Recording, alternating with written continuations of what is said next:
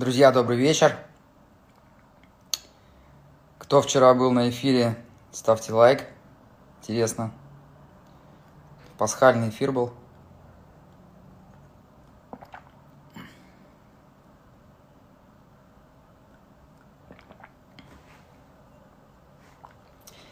Да, друзья, все, собралось уже достаточно много зрителей, гостей, уже практически 200 человек. Сегодня в моем эфире будет э, очень интересный бизнесмен. В первую очередь, я думаю, что бизнесмен и менеджер Владимир, Владимир Маженков.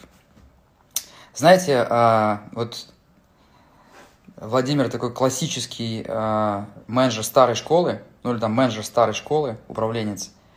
И я предположу даже, что сейчас, я когда подключу в эфир, Владимир будет э, с галстуком. Вот, это моя ставка. Так вот, что я этим хотел сказать. Когда я, а, я познакомился с Владимиром на мастер-классе, точнее так, на большом мероприятии, которое проводил а, Максим Батаев, тоже замечательный а, менеджер, спикер, менеджер, который прошел серьезную школу, как и, как и Владимир. И до этого я знал Владимира как автора книжки «Гендиректор». Это я не читал, но я слышал про эту книжку, читал аннотации. Это такая книга, написанная практиком о э, принципах менеджмента и специфике именно, скажем так, так называемого российского менеджмента. Так вот, когда я увидел Владимира и поговорив с ним, он рассказал свою историю, он э, был основателем компании «Автоспеццентр», компания, которая занималась автомобилями, потом был генеральным директором э, крупнейшего дистрибьютора Audi, мне Владимир напомнил такого американского менеджера, как Лия Кока. Это считается величайший менеджер, один из самых известных американских менеджеров. Э, кто смотрел фильм «Форд против Феррари», там Лия Кока является одним из действующих, э, главных действующих героев. И Лия Кока потом стал президентом Форд, потом работал в Крайслере. Собственно, Владимир мне чем-то напомнил, потому что менеджер авто, автоиндустрии. Вот. О чем я сегодня хочу поговорить с Владимиром о менеджменте, о кризисе, о стратегии. Мне очень интересно будет спросить, допустим, про э, KPI. Знаете, такая вещь есть э, э, Key Productive Indicators, по-моему, так. Э, собственно, KPI – это метрики, за которые, которые привязываются к людям э, зарплата, бонусы. И вы знаете, наверное, кто следит за нашей истории, что мы небольшие сторонники KPI, у нас в компании управляющей нет KPI, вот мне будет интересно поговорить об этом с Владимиром. Ну что, друзья, я подключаю сейчас э, Владимира и узнаем, угадал я или нет, будет ли Владимир в галстуке.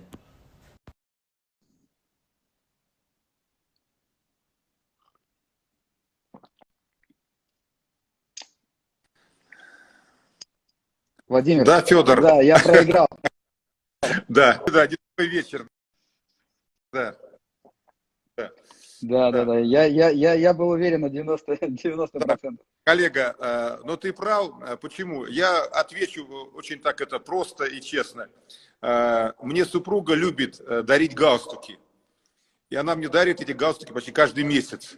Но я не могу любимой девушке, жене отказать. Поэтому, хочешь, не хочешь, я всю жизнь работаю руководителем да, 91 -го года собственный генеральный директор. И вот галстук, конечно, на работе у нас просто дресс-код.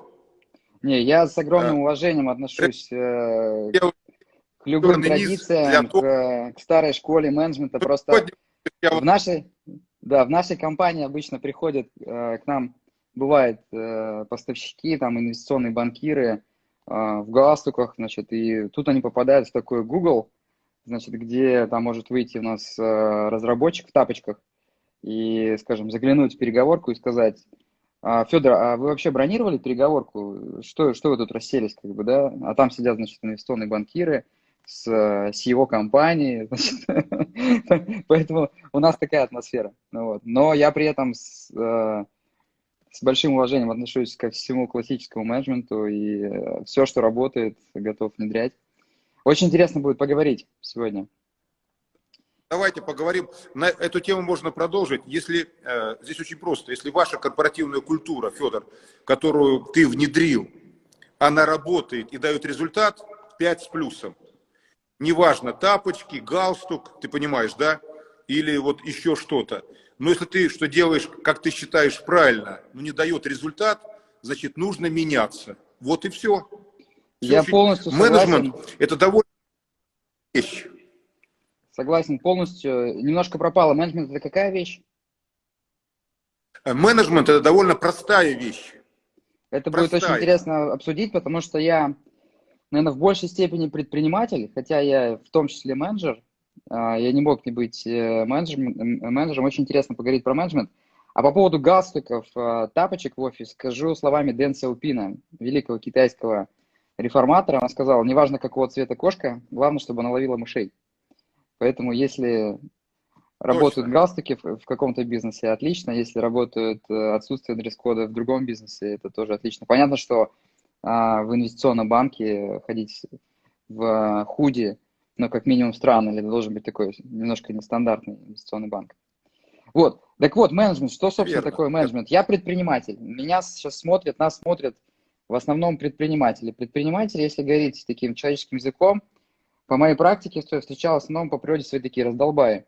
То есть это люди, готовые взять на себя риск часто, но не всегда супер дисциплинированные и системные, хотя много и дисциплинированных и системных, я таким э, стремлюсь быть. Вот. Собственно, расскажите вот для нас, предпринимателей, что такое менеджмент, собственно. Чем менеджер отличается от предпринимателя, допустим? Э, Федор, я вот как-то э, не хотел бы в такую большую теорию вдаваться, потому что я считаю, что каждый руководитель, он в какой-то, ну, я вот с 91 -го года ношу только костюм генерального директора собственника. Я в другом костюме не работал. Э, поэтому я считаю, что генеральный директор собственник, он с одной, он и предприниматель, и он же и менеджер, и он же лидер – это все в одном. Э, я помню 91 год, когда я открыл свою первую компанию, называл ее фирма «Наша Русь», и никаких знаний нет, только какое-то предпринимательство, как договориться, потому что в то время, в 90-е годы, все продавали все. Я тоже продавал как предприниматель там и, и швейцарский шоколад, и стройматериалы, и полиэтилен, и даже чуть самолет И-86 не продал который изготовлен, э, был изготовлен для Симферопольского авиаотряда. И ты вот как предприниматель думаешь, как же здесь сделать эту сделку. А потом я понял, э, я в первое свое обучение поехал в 90, э, это 92 год, это в Италию. И когда нам стали рассказывать о тех вот подходах менеджерских, для меня это была Америка. Я помню, Федор, когда нам рассказали, что надо считать прибыль и беда, угу. мы очень долго стоялись друг над другом и даже шутили, спрашивая э, у коллег, слушай, где твоя и беда, покажи, потому что для меня было одно понятие деньги, угу. деньги. А потом все-таки я понял, что да, вот э, ты должен правильно строить бизнес, потому что у каждого предпринимателя есть цель. Ну верно, цель. Все верно, есть, да. Вот я вышел на... в 91 году, у меня была единственная цель заработать физически какой-то рубль и прокормить свою большую семью. Вот просто физически. Потом мне появилась вторая цель – купить машину. Потом появилась следующая цель – стать миллионером. В 96 году я заработал первый свой миллион. А потом вот цель освоить, значит, покорить Audi. Потом до цель стать лучшим предприятием Audi в России, потом в Европе. Потом мы замахнулись стать лучшим предприятием в мире – да, не вошли в первую, значит, ну, в первую пятерку вошли. И здесь, раз у тебя есть цель, то дальше ты, да, классический менеджмент, да, должен быть план достижения этой цели. Ты должен Владимир. организовать свою команду. Угу. Но... Ты должен промотивировать, да, да ты должен ее обучить. И тогда вот вы, вы сейчас рассказывали да. про вот эти удивительные открытия, которые я точно так же проходил. А, значит, только в другое время, в другом масштабе. То есть я открыл маленький книжный магазин в 2006 году. И а, как только у меня закончились деньги, я понял, я столкнулся, я начал искать и понял, что это кассовый разрыв называется, да, я начал погружаться, понимать, вот есть денежные потоки, там еще.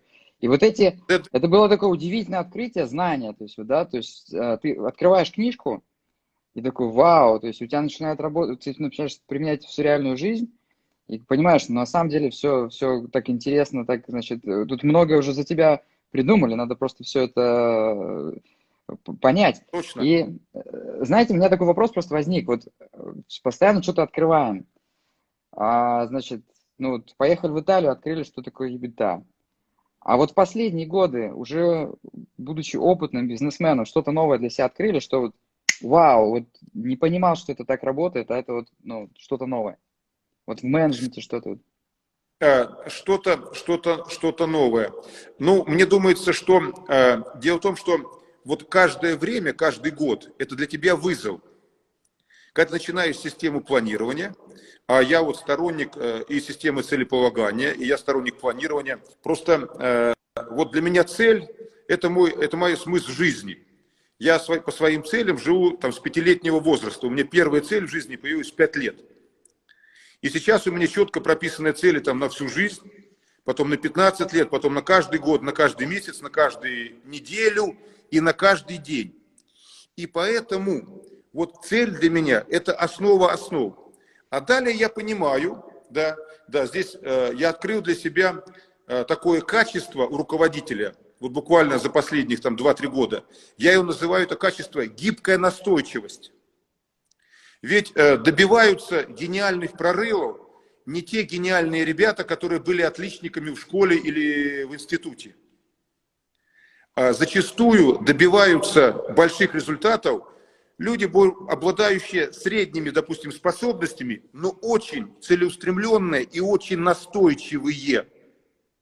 А сейчас именно нужна такая гибкая настойчивость. Почему? Скорость изменения. Никто не знал три месяца назад, что мы будем на самоизоляции, правильно? Все верно. Вот были планы 2020 год, вот у тебя план на 2020 год, условно говоря, сделать выручку 12 миллиардов рублей. Скажи, пожалуйста, этот план уже под вопросом? Но у нас все же пере, пере, пере, этот, перекроилось. Вот, вот это подтверждение, что ты правильный, что ты гибкий. И вот эта гибкая настойчивость, на мой взгляд, будет позволять успешным руководителям-предпринимателям добиваться своих целей. Именно быть гибким – подстраиваться. Согласен полностью. А, это... Под что?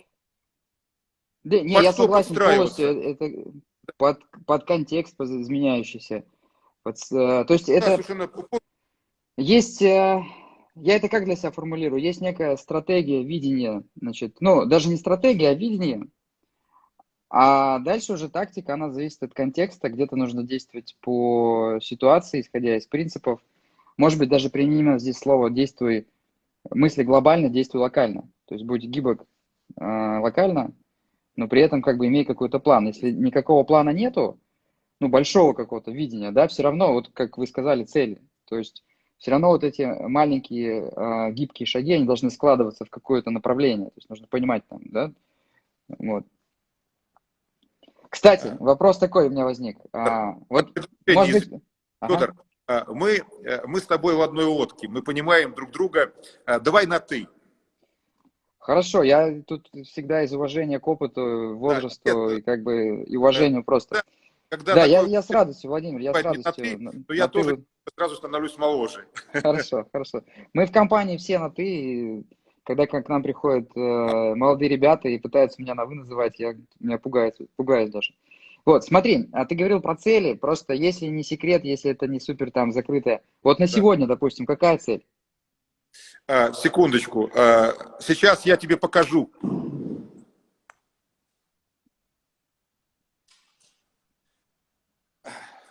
Я, я...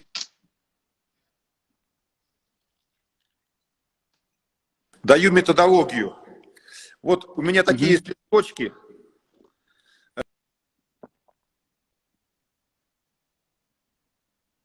старые, старые визитки, и каждое утро я прописываю пять целей. Э, я к этой системе э, пришел не сразу, потому что, ну, я много читаю, я книголюб, И поэтому вот советовали раньше, я это, к советам прислушивался, каждый вечер планировать следующий день. Я эту стал методику значит, внедрять в свою в жизнь. И потом обратил внимание, что я стал хуже спать. Я изменил этот подход, и я стал планировать каждое утро. Mm-hmm. То есть я вот утром встаю, да, даже не стою, просыпаюсь. И я сразу, не вставая с постели, с закрытыми глазами, выделяю пять основных целей на день. Пять. Угу. Потом я из этих пяти выбираю одну суперцель на каждый день, самую-самую важную. Потом у меня там ритуал, я там делаю э, значит, э, такую интересную зарядку, зарядку фараона, потом пью водичку, чистенькую, вот, из стеклянной посуды и так далее, так далее, так далее. Потом подхожу в свое рабочее место, это моя, моя библиотека, моя гордость. Да, беру этот вот листочек и прописываю пять целей.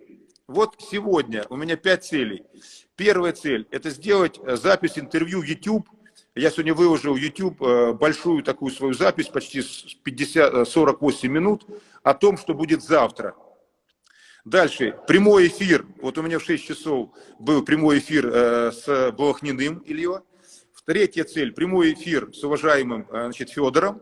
Э, дальше, э, мне нужно было сегодня, и я провел двухчасовую э, кон, э, консалт-проект с ребятами из Барнаулова. И далее у меня пятая цель – это внуки. Это внуки. Mm-hmm. Вот на сегодняшний день у меня основных пять целей. Основных. Основных. Есть еще ряд целей, таких подцелей. А далее я делаю очень просто. Я вечером, перед тем, как э, взяться за дневник, я дневник веду с перерывами с 9 класса, я беру, mm-hmm. эту, я беру этот листочек и начинаю отмечать, как вот вчера, что я сделал, а что нет. И когда я отмечаю это, я чувствую, просто я немножко, уже лет, наверное, 15, Э, так на факультативе изучаю строение мозга, как работает мозг. И mm-hmm. я чувствую, когда я отмечаю, что я эту цель достиг, как мою кровь брызжет э, эндорфины. И я mm-hmm. получаю от этого удовольствие. Дальше ну, смотри, я вот ты, пишу... ты крайне, крайне дисциплинированный человек. Это меня отличает а, совершенно. Да, ты как бы это было изначально с детства. То есть ты сказал, что в пять лет поставил э, цель. Первый, первую. Первая. Да, и помнишь ее. То есть вот эта целеустремленность, организованность, дисциплинированность, это просто чер- врожденная черта характера получается. А, я не скажу, что это... Нет, наверное, это не врожденное, это приобретенное. А, по всей видимости, я вот так вот оцениваю. Ну вот в прошлом году мне исполнилось 2 по 30. 2 по 30. И я там задал вопрос, а что же способствовало тому, что я вот в жизни ну, значит, предвосхитил свои мечты и ожидания.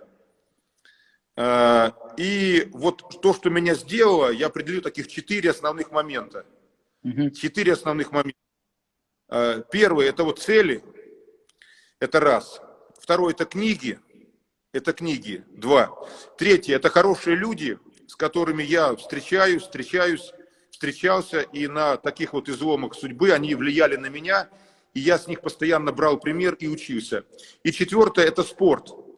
Потому mm-hmm. что спорт тренирует силу воли. Когда тебе тренер говорит, это надо, а ты уже не можешь. Он говорит, надо. И ты вот себя вот так вот и выполняешь. А, а потом он чего? тебе дает, а потом ну, дает задание на день, и ты должен еще выполнить без него. И это вот формирует тебя как личность. Ну смотри, у меня тогда вопрос. Все-таки что важнее, цель а, или путь для тебя? А, для меня. А, а я выработал, э, Федор, свой такой подход. А, а, цель бизнеса, цель бизнеса, уметь достигать цели. План-факт, mm-hmm. все, это цель бизнеса. А счастье в жизни, счастье в жизни – это иметь свои цели. Счастье mm-hmm. в жизни. А успех в жизни – это идти к своим целям, это путь. Но То есть, когда ты идешь ты... к своим... Угу. Да, все, это, это путь. Потому что идеальный-то вариант э, иметь такие цели, чтобы они тебе влекли и там и, и туда ушли с этими целями. То есть они постоянно должны тебе как магнит притягивать и, раз, и развивать. Поэтому э, я сторонник амбициозных целей, и в том числе в бизнесе. Я по смарту ни одну большую цель не прогонял, потому что в смарте написано, что цель должна быть достижимая. Вот я ставлю mm-hmm. такую, э, условно говоря, очень напряженную цель, а потом еще к ней добавляю, чтобы она была амбициозная. Как я говорю, когда ты ставишь большую цель, тебе вначале должно быть страшно. Вот когда я работаю в полуподвальном помещении, в полуподвальном помещении, своей команде поставил цель, говорю, друзья, мы должны стать лучшим предприятием в Европе. На меня смотрели как на сумасшедшего. Какая Европа? О чем ты говоришь, шеф? Мы тут еле-еле душа в теле, тут еле там подшаманили какую-то там э, бывшую столовую, подделали под шоурум. Да, у нас здесь за одним столиком сидят три продавца, а ты говоришь, что мы, ну мы же это сделали. И тогда все поверили, это... что ты. Это Поэтому так называемая большая волосатая цель, да? Big hairy да. goal. А, правильно, да. Бихак большая, волосатая, наглая, да, это фанки бизнес, да, точно, точно. Вот такая. Смотри, а как тогда, вот э, я знаю, что ты внедряешь э, систему KPI, ну и вообще в целом э, вот, много знаешь и сторонник системы KPI. Как система KPI соотносится да. с большими волосатыми целями? Для наших зрителей поясню, это вот термин э, Джима Коллинза, автора книги Good to Great. А, значит, суть в чем? Да. Что волосатая цель – это то, что вдохновляет, то, что вот а, вот суть человека это не перевып, ну там не знаю, не выполнить план там, да. Вообще мы люди, мы запускали ракеты в космос. Мы хотим сделать что-то ну большое, это наша какая-то внутренняя потребность.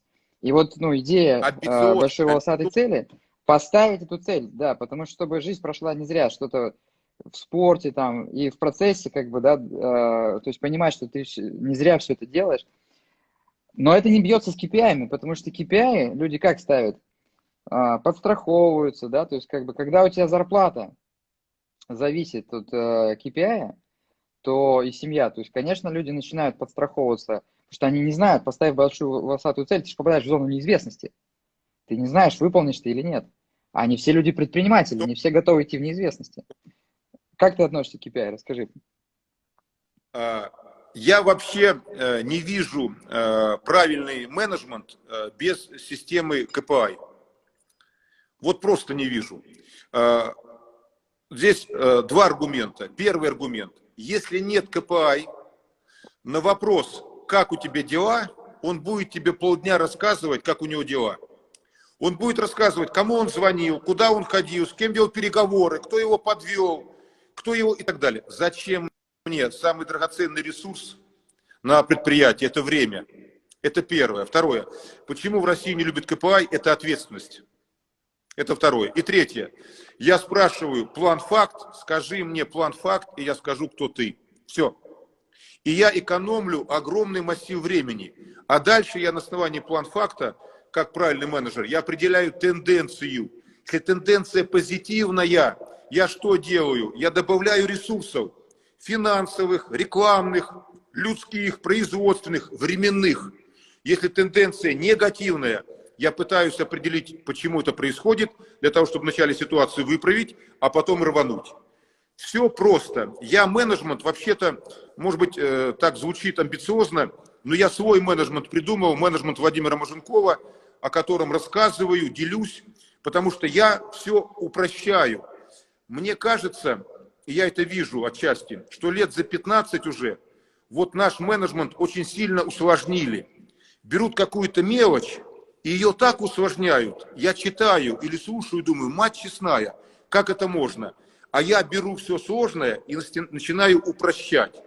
Поэтому, когда я оцифровывал свою компанию, а я всех оцифровал, начиная от парковщика и заканчивая до генерального директора, начиная от кладовщика и заканчивая предправлением.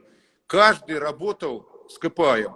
То я говорил как? Это для тебя смотри, у тебя есть план, ты сделал факт, ты красавчик, я тебя ношу на руках, ты получаешь зарплату, я тебя уважаю, и тебе легко работать. Да, смотри, некоторые а... не приемлили. А большинству это пришлось ко двору, и в самом деле так просто и так шикарно работать с панелью управления. У меня вот тоже панель управления, 59 ключевых показателей. Я вот увидел на конференции а, команд... Я хочу уточнить один момент. Один момент. Давай. Вот а, все, кто в компании бы имели KPI, их заработная плата напрямую зависела от а, показателей KPI? Ну, бонусная напрямую, часть. Только на KPI. Только и на плюс, KPI. И плюс командный бонус. И тоже KPI. Понял, понял. Ну, смотрите, я как бы, да, расскажу свое мнение, чтобы, чтобы нам э, подискутировать. Я думаю, наверное, будет, будет, будет интересно. А, у нас все оцифровано в бизнесе. Все. Даже счастье сотрудников. То есть мы, мы а, опрашиваем наших сотрудников в пиццериях, а, не наших, у наших партнеров, а, нравится ли у нас работать. Называется рейтинг счастья сотрудников. Мы оцифровываем отзывы, мы оцифровываем качество, да, то есть мы проводим там тайные покупатели проводят отчеты, значит, и так далее. Все оцифровываем. Но это мы считаем метрики. А KPI – это метрика, от которой люди получают заработную плату. И а, проблема в том, что в сложных бизнесах и в бизнесах, особенно в стартапах, и в современной реальности все компании превращаются в стартапы в будущем, да, потому что настолько все быстро меняется – что ты да. постоянно, твоя бизнес-модель должна подвергаться переработке. И ты не знаешь, что будет да. завтра. И идея в том, что компании будущего, а, находясь вот в этом постоянно меняющемся мире, создавая вот эти системы KPI, они становятся неэффективны, потому что, во-первых, а, ты построил какую-то систему KPI, она у тебя через а, две недели перестала работать. Значит, а, дальше какие-то многие, э, многую, скажем, человеческую деятельность невозможно оцифровать. Как можно оцифровать разработку программного обеспечения? Как можно а, оцифровать можно. работу? Можно, но можно, э, это настолько тонкая человеческая деятельность, что можно убить мотивацию людей, пытаясь упаковать это а, я, я цифровал. И... Я цифровал. Но было ли это просто... Я приведу два примера. А, есть компания Microsoft, а, очень великая компания, она сейчас меняется, но она основана а, таким гениальным инженером, разработчиком Биллом Гейтсом, который хотел все оцифровать. И я как-то спросил сотрудника Microsoft, какая у него мотивация, система мотивации. Он э, рассказал мне какую-то изощренную огромную систему, значит, э, которая там его оценивала. Попытка как раз вот эту сложную деятельность с кучей неизвестных оцифровать. И, как мне сказал сотрудник по секрету, все в компании эту систему обходят. То есть есть некая, как бы, вот построенные некие там, значит, э, границы, где должны люди бегать, да, они пытаются под нее подстроиться, и фактически, ну, такое превращается в bullshit, да, то есть, как бы, потому что, опять же, все меняется, это уже не работает. И есть другая компания, есть компания Amazon, где нет KPI, да, где, собственно, фактически экспертно определяется, ну, то есть там есть метрики. Ну, вот пример, допустим, а, я поставил KPI, ну, там, не знаю, стартапу. Нужно выполнить там такой-то план продаж. Они его не выполнили. Но я знаю, что они офигенно работали. я не, я не знаю, э, я не мог, я не, я не Господь Бог, чтобы прогнозировать точно все условия и понять, что, какая цель должна была быть поставлена. И а, сотрудники, помещенные в систему KPI, в прошлом это работало, но в будущем... Сейчас я, я быстро закончу, да, этот, а, смотри.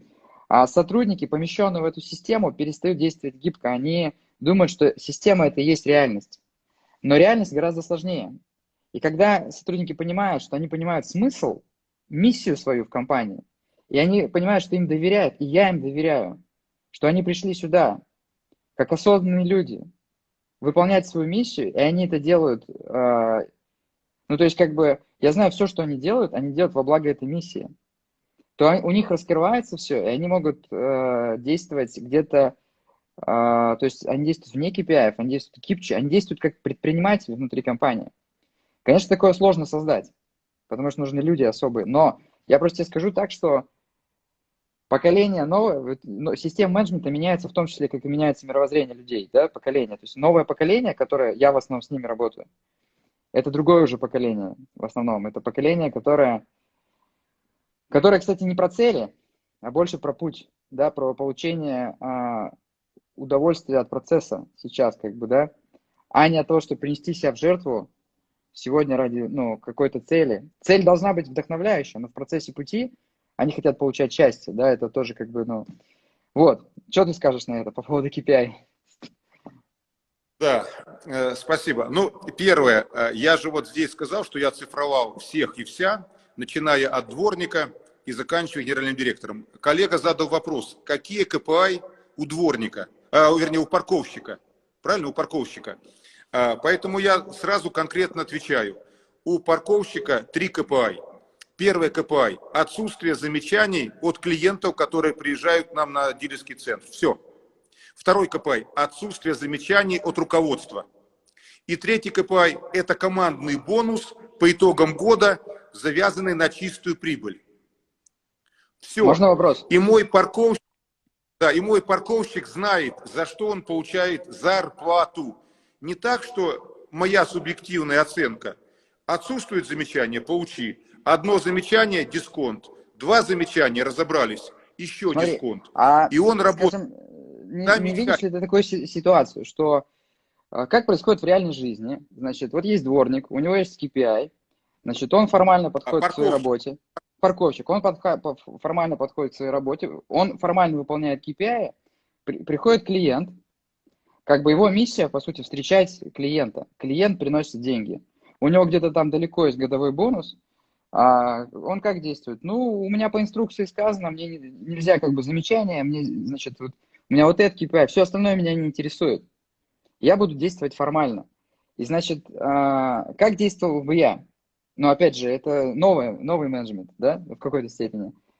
Я бы сказал дворнику, смотри, у тебя есть три метрики. Парковщик. Парковщик.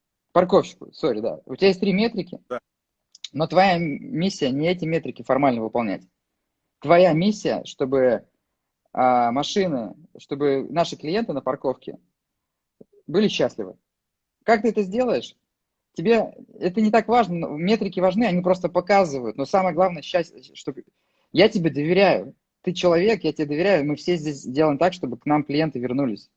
Точно, точно. Отношения, мы же все люди. А когда он, ему как роботу выписывают инструкции, он также и относится формально. Нет?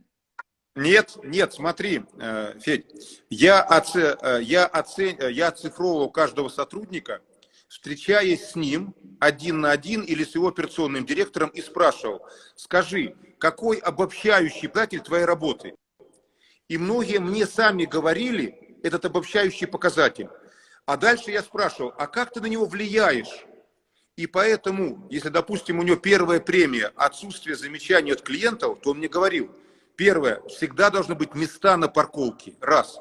Второе, дайте мне зонтик, что когда клиент приедет, дождик, чтобы я его проводил до входа под зонтиком. Опа. Далее, третье, когда он идет на обед, он подходит к руководителю клиентского отдела, говорит, поставьте вместо кого-то меня, чтобы 30 минут кто-то вместо меня поработал. Он, вот у тебя же есть программа «Я босс», правильно? То есть вот он, э, парковщик, как и каждый сотрудник, становится маленьким предпринимателем, маленьким генеральным директором, который отвечает за результат, обобщающий. А Смотри, дальше очень как... просто. Здесь да, я тоже немножко, да, со своим опытом да. а, приду. Тут Смотри, люди пишут а, из... интересный комментарий. Вот просто а, понятно, что да. парковщик, парковщик это пример. Ну, то есть мы сейчас говорим о том, что KPI там просто написал человек, что про парковщика. Так он с похмелья пришел, какая ему миссия, да, про мои слова. Понятно, что парковщик это пример. и... крайности брать, Федор. Ну, да, зачем? да, да. Не, я, я, я про то, что как бы, когда речь идет о каких-то сложных интеллектуальных э, продуктах, о сложной интеллектуальной деятельности, упаковать все, по сути, по принципам упаковки работы парковщика, а, просто это не работает. Вот. А что касается, значит, э, там еще написали по поводу оклада, да, то есть оклад, оклад, а, ты сказал по поводу предпринимателя, то есть что парковщик становится бизнесменом. Я считаю, Да, что вообще вот если не хочет парковщик быть предпринимателем и бизнесменом, маленьким бизнесменом. Я считаю так, что если надо просто найти хорошего парковщика, просто хорошего человека. Если он, в принципе, человеколюбивый и любит клиентов, ну, то есть, в принципе, он прошел хорошо собеседование, он понимает, что как бы в компании нужны ценности, то вероятности, что он будет действовать гибко в нужной ситуации и клиентоориентированно, а, гораздо выше. Он не хочет этой ответственности. Я, на самом деле мы часто мыслим по себе. Когда я начинал, работал в пиццерии, я думал, точнее так, в пиццерии я уже все понял. Я начинал с книжных магазинов, розница. Я думал, что я сейчас дам систему мотивации моим э, продавцам, которые работают в книжном магазине, и они будут больше зарабатывать. То есть я думал, они же, я, я же так предприниматель мыслю, но я ошибался, потому что для них, для вот этих девушек, для них это был стресс, потому что если бы они мыслили как предприниматели... Я тоже ошибался. Вот и, и, и смотри, знаешь, что я, для себя, что я для себя открыл? Я понял, что стабильная зарплата и просто расставаться с неправильными людьми и брать э, девушек там и парней, которые в книжном магазине любят книги, любят клиентов, лучше, чем придумать какую-то сложную систему мотивации, пытаться, они ее все равно пытаются обмануть, и самое главное для них это стресс, потому что а, когда человек идет на небольшую зарплату, он в целом не хочет стресса, потому что он, он готов в этой стабильности, потому что если бы он хотел зарабатывать больше, чем, а, ну, то есть как бы связать с риском свой заработок, он бы пошел менеджером по продажам или пошел бы а, предпринимателем.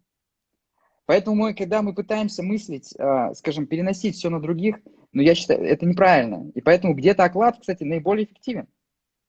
Это, это контринтуитивно. Я ведь тоже, я когда начинал, я все пытался, ну, технократически разложить. А потом ни я пришел к каким-то вещам. Ни в коем случае в коммерческой структуре никакого оклада платить нельзя. В коммерческой структуре все должны работать от парковщика до генерального директора только на сдельно-премиальной э, системе. Все в виде премий. Выполнил, получи. Только так. А ты правильно говоришь, но ты здесь объединяешь систему КПА и мотивации и корпоративную культуру, потому что миссия, ценности – это есть корпоративная культура, которую прививаешь ты как первое лицо. Но как мне оценить его работу ежедневно, еженедельно, ежемесячно? Только через ключевые показатели. И здесь очень маленькое, но серьезное замечание. Не надо все оцифровывать. Ни в коем случае. Вот здесь состоит компетентность руководителя, чтобы вычленить, это как пирамида, как видимая, видимый айсберг. 10% это ключевые показатели, а все, что под водой, это так называемые рабочие. А ключевые показатели дают тебе ключевой фактор успеха. Я всю компанию оцифровал, у меня была панель управления, сейчас секундочку, 59 ключевых показателей. За 15 лет Федор, мы увеличили капитализацию компании в 115 раз, 115 раз. И мы ее продали, это была самая успешная сделка в отрасли. Кстати, ты свою компанию не желаешь продать? Нет. Нет. Но это не моя компания. А это... Я один из, один а... из акционеров. А у вас такой стратегической цели нет? Нет, нет. Нет. нет. Все, это стратегия. У нас, у нас э, смотри, а, мы тоже выросли, и скажу так, я не отрицаю то, что ты говоришь, вот эту модель, но я хочу сказать, что другая модель, которую, может быть, сложнее построить, она тоже имеет право на существование. И самое главное, если ее хорошо построить, она может быть более конкурентоспособна. Иногда мы же не отменяем KPI, э, метрики. У нас все оцифровано. И парковщик был бы оцифрован. Вопрос в том, что а, мы не привязываемся супер жестко к KPI. То есть, потому что мы считаем, что жизнь гораздо сложнее, чем KPI. Если человек, мы видим, что он а, не справляется на этой позиции, мы это видим по метрикам, мы его либо переведем, либо расстанемся с ним. Если мы видим, что... А, и мы это человеку говорим на каждой позиции, но не привязывая жестко, это сложнее. Потому что предприниматель технократически мыслящий и менеджер, он хочет создать систему, чтобы она сама работала. Чтобы он ее создал, она как вечный двигатель сама работала. То есть как бы все там, все оцифрованы, но мир сейчас настолько Петр, сложный, настолько Петр, меняющий, что это не нас получится. Тут, нас тут сравнивают Петр, извини, э, ты меня вначале сравнил там э, с Лиякокой, а здесь коллега кто-то сравнивает Обама и Трамп. Поэтому, Интересно. Видишь, как мы начали с Лиякокой, а заканчиваем вот э, такими сравнениями. Так, интересно, интересно, так, слушаю. Да, я, я подумал просто, кто из нас Обама, кто из нас Трамп. Ну, я без галстука сегодня, Да, я, я, я про то, что, вот смотри, а, я честно скажу, что я мигрировал от менеджера, который хотел все оцифровать. Потом я понял, что сама система оцифровки требует настолько усилий там, для поддержания, разъяснения, и изменяющийся мир очень быстро а, дезавуирует эту систему, делают ее булшитом, а так как она быстро не может меняться, люди начинают какие-то двойные стандарты, и вот эта чепуха, что типа человек понимает, что на самом деле это не так важно, но это же в KPI. И таких мелких вещей, вот этого как бы, и вроде как бы все принимают, это же меньшее зло ради того, чтобы система работала, да, и она еще построена, знаешь, на чем? На том, что мы, то есть стакан наполовину полон, да, или наполовину пуст. Кто-то считает, что все люди, а, значит, в них есть потенциал, их нужно просто раскрыть, а кто-то считает, что а, значит, люди изначально а, безответственные и ленивые, нужно сделать систему, чтобы они, заставить их работать. То есть раскрыть и заставить. Вот система KPI, она про, немножко про заставить. А система как бы доверия, она про раскрыть. И в бизнесе, где нужен прорыв, где нужно... И ведь ты, ты знаешь, смотри, будущая экономика – это экономика талантов.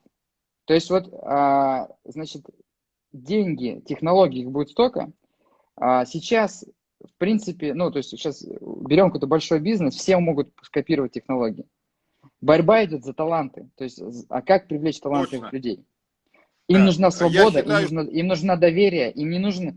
Вот KPI, по сути, Точно. это не доверие. Представь, что ты пришел в компанию, допустим, так.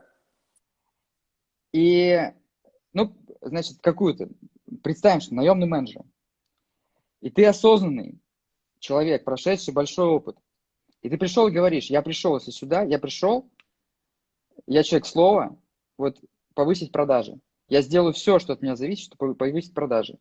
Мне не нужны KPI, потому что я и так сделаю все. Потому что, а, значит, KPI, он меня не заставит просыпаться там ночью что, в 4 утра. Что, все? Что означает все? Он продаст вместо 100 пиц одну пиццу в день и скажет, извини, Зачем? Федор, была плохая погода, но я все сделал. Так это же, это же кнут. Это же кнут. Это нельзя кнутом, я сейчас говорю, я даже, более того, я даже про простую деятельность считаю, что кнутом, как бы, да, это прошлое. Но про сложную деятельность, как можно заставить мастера нарисовать картину кнутом? Ему только нужно дать возможности. Предприниматель дает возможности. Если тебе, как менеджер, говорят, захвати ну, не знаю, американский рынок автопрома, да что еще нужно? Какой еще деньги нужны? Да это же, это же в жизни возможно а, значит, сделать что-то большое.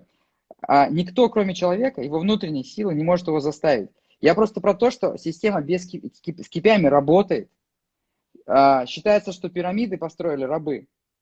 Но на самом деле это не так. Я, я с этим не согласен как историк. Не, а, рабы, значит, не рабы. Но, но считалось. Но, вот.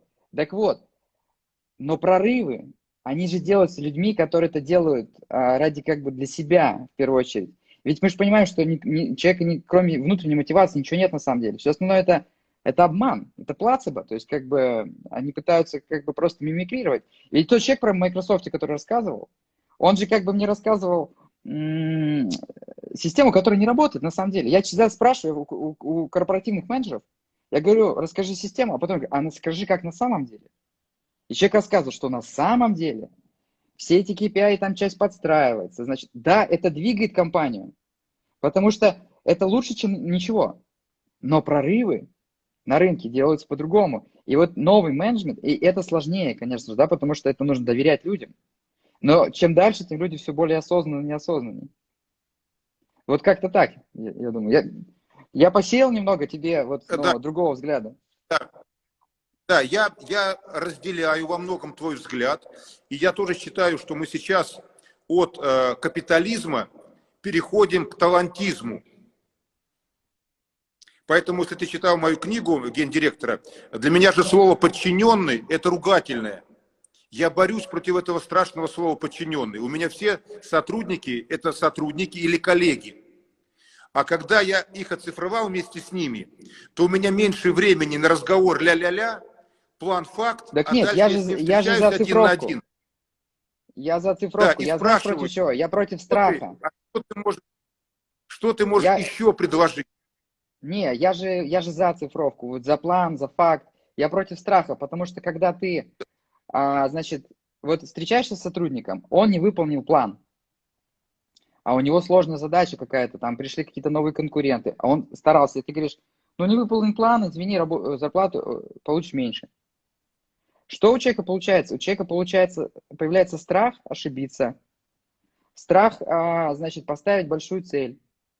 Потому что он же не гений, там, я не знаю, мы не можем предвидеть. Я, знаешь, сколько раз ошибался, постоянно ошибаюсь. А, значит, да. и мы не можем работать, ну, мы не можем работать всегда вот так вот. У нас, мы вот так вот работаем. И эта система, она усредняет. Она работает, но она усредняет. И, опять же, почему вот то, о чем я говорю, это пришло из сложных таких видов деятельности, интеллектуальных, где ну, скажем, вообще оцифровать сложно. Вот ты сказал, можно разработчиков оцифровать, программистов. А как оцифровать работу программистов? Вот, ну, просто скажи, вот как? Могу, могу ответить, могу ответить. Я тоже разбирался в этом, потому что работников фронт-офиса, им выставить э, какие-то показатели ключевые, за которые он отвечает, более-менее легче, правильно? А теперь бэк-офис, бухгалтерия, HR-специалисты, юристы, служба безопасности и так далее, и так далее, в том числе, допустим, программисты. А, мы через количество тех заданий, ТЗ, у нас по корпоративным правилам каждый руководитель раз в месяц должен написать одно ТЗ по автоматизации какого-то бизнес-процесса. Мы тоже создали компанию, в которой программа наша Аскада, вот у тебя там программа там, а, как называется, Оленька, да, Оленька? Ну, называют а у нас, тогда. А, да. да, она считала более трех тысяч показателей – трех тысяч показателей. Поэтому он пишет ТЗ, и сам программист устанавливает время, когда он ТЗ выполнит. А дальше вот мы считаем время. У него 7 ТЗ, 7 выполнил. Получи, пожалуйста, свою премию. Если он Сразу считает, несколько что... вопросов. А если, он... если... Да. Смотри, если ТЗ формальное, то есть, ну, надо выполнить ТЗ для галочки, окей. Вот. Если, если еще один момент, а разработчики никогда не попадают в сроки. И для того, чтобы попадать в сроки, а так как для тебя разработка это черный ящик, она и для меня черный ящик. А, потому что одну задачу в разработке можно решить одним способом, другим способом, можно а, условно долгосрочно решить, можно костыль написать. Так вот, собственно, разработчик тебе поставит срок, чтобы перестраховаться. И это будет ну, просто перестраховка, потому что у него будет страх. Совершенно... Тем более, что... Сейчас я тебе отвечу, Федор. Я человек конкретный, так. потому я глубоко в менеджменте. А, совершенно верно. Но ты же знаешь, что когда операционный директор пишет какой-то ТЗ по автоматизации какого-то ключевого процесса, то ему срок исполнения, как правило, нужно было вчера, правильно? Вчера. И он приходит и говорит, мне сегодня, допустим, сегодня 20 апреля, нужно к 1 июля. А да, программист говорит, нет, в лучшем случае я тебе сделаю к 1 октября. Тот говорит, не устраивает. Тогда они приходят ко мне, ну, это же я тебе рассказываю реальную жизнь, и тогда я определяю, если срочно, я говорю так, 1 июля, тогда сразу программист говорит, пожалуйста, сдвиньте еще какие-то ТЗ на более срок. Или дайте мне ставку программиста, или дайте мне 300 тысяч, я эту работу отдам на аутсорс. И я в таком случае принимаю решение, и мы все равно ставим четко сроки. Если срока у программистов нет, у меня просто старший сын тоже программист, то я знаю, что он может это любое ТЗ делать лет на 100. А так Нет, как мы с тобой... Сроки, сроки должны быть. Вопрос в том, что когда ну, программист понимает, что эти сроки – это ставка его зарплаты, то его а, подход к работе переходит в товарно-денежные отношения, а там слишком сложная деятельность. И, значит, вот в чем проблема. И, знаешь, ты же человек открытый, И на самом деле, Да. а, ну то есть мы живем в каком-то мире, то есть, а когда мы спускаемся в мир, ну, я там, условно, понимаю мир разработчиков, да, но, допустим, даже в мир пиццемейкеров, мы понимаем то, что мы мыслим, и то, что они мыслят, это разные вещи, нужно мыслить так, как люди мыслят. То есть разработчики, они, скорее всего, говорят, что, ну, как бы какая-то а, жесткая система, там надо ее просто, мы не пони- ну, то есть давайте под нее подстраиваться. И, значит, это, опять же, и это работает, но дает средний результат. А чтобы сделать гениальные прорывы, продукты, значит, э, на рынке и привлекать талант, вот просто вопрос в том, что а, талантливый разработчик, а, а все раз- разработчики, ну там, в большинстве своем, да, это очень осознанные люди. А, вообще ситуация, что ему не доверяют, что он, ну, как бы ему сказали, сделать надо побыстрее, что он будет делать это, э, забьет и будет, значит, э, заниматься чем-то другим, значит, да, там, писать какие-то программы. То есть это, не, ну, как бы это неуважение к человеку, то есть вот, и это разрушение отношений. То есть я про то, что а, будущий менеджмент, это, там будет очень много отношений, там будет много, много доверия, значит, э, и это будет связано с, с экономикой, потому что Без- гибкость нужна будет. Согласен. Я А тут без- не идеалист, без- не романтик. Да, без бизнес делать нельзя. У меня свой принципиальный подход. Я доверяю всем. Доверяю. Вот. Но смотри, я тоже за свободу, я тоже за талантизм. Это мой подход. Поэтому я и написал книгу «17 правил позитивного менеджмента». Будущее за позитивным менеджментом, за раскрытие потенциала. Вот. Э, Я всем даже рекомендовал, и я у каждого находил сильную сторону, а потом эту сильную сторону развивал, поэтому мне и удалось вырастить более 30 генеральных директоров из своей компании. Можешь представить, более 30 генеральных директоров. У меня каждый сотрудник давал в год минимум две идеи. Каждый сотрудник. У меня была такая система, я ее построил. Это просто было изумительно. Вот представь, 280 сотрудников работает, 560 идей каждый год. И я вот так работал год, 5, 10, 15. Это просто взрыв мозга. Там такой творческий коллектив. Неважно, где он работает. И каждый давал предложение. Да. И у меня время освобождалось через план факт, через КПИ, выстроить с ключевыми и ценными сотрудниками доверительные, хорошие, открытые отношения. То есть меня, по большому счету, считали, что я жесткий руководитель, но меньше стали бояться и через пять лет стали называть папой. Хотя и Не, всех я- оцифровал.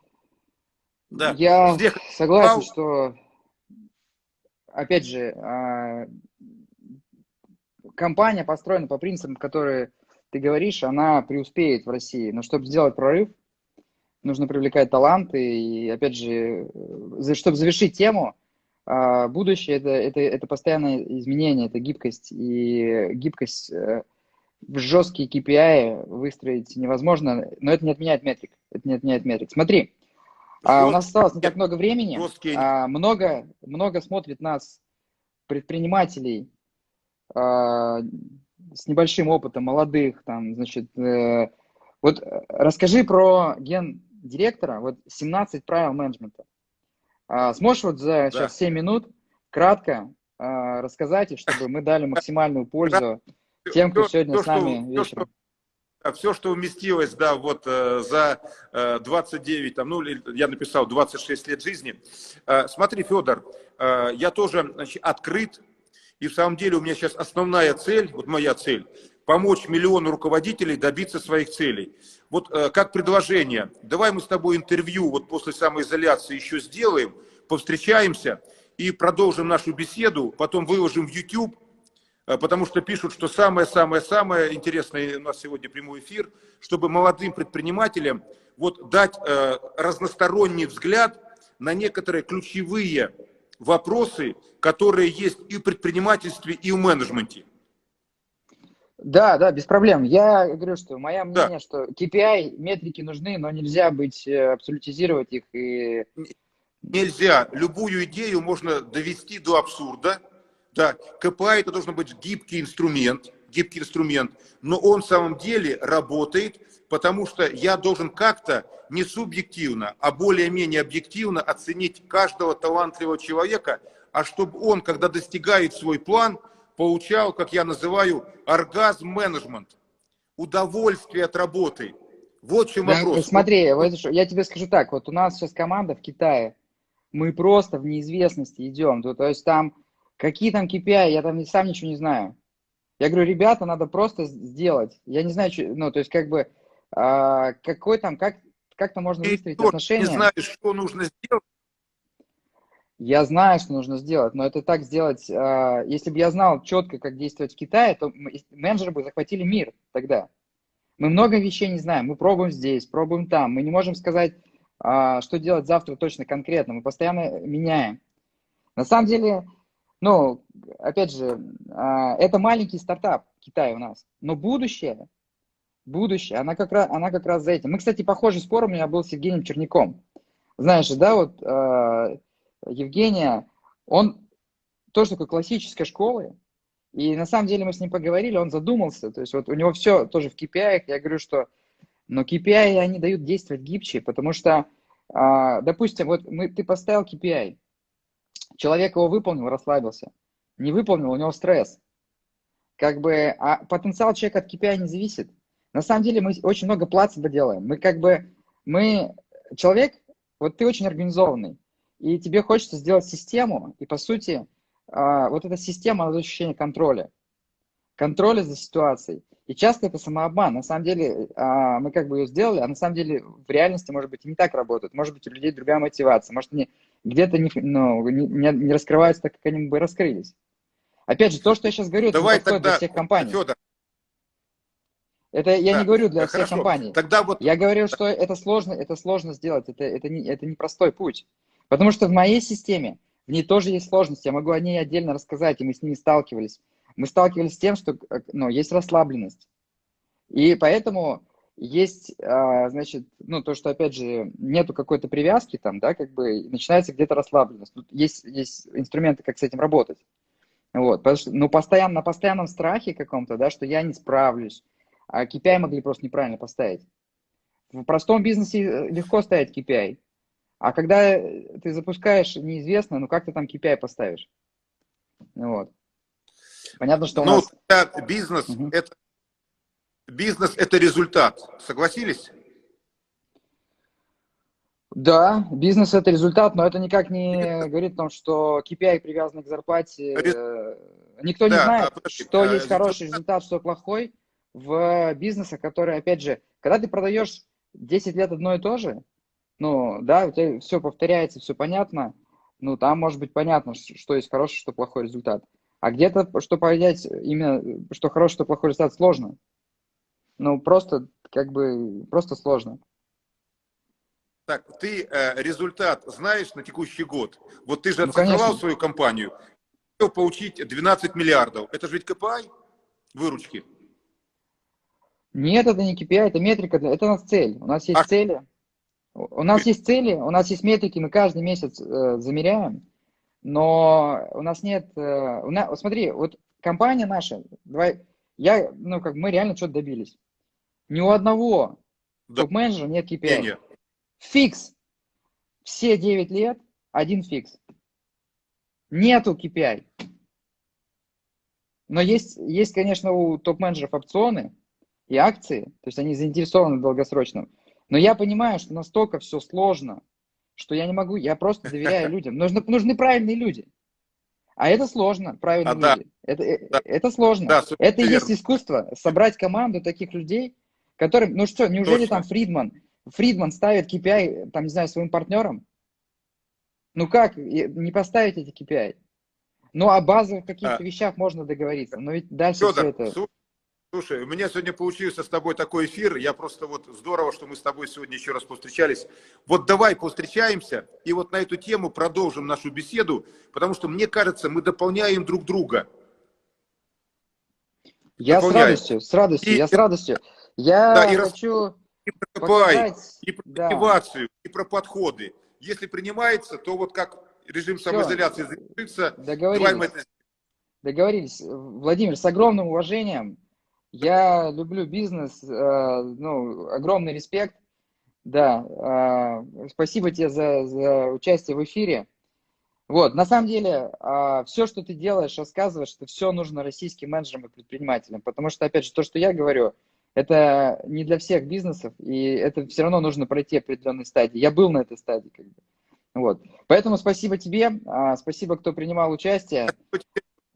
Да, Да. обязательно тогда Спасибо. проведем. Спасибо, что нас слушали. Да. Все, у нас И до 4 секунды, и сейчас прервет нас Инстаграм.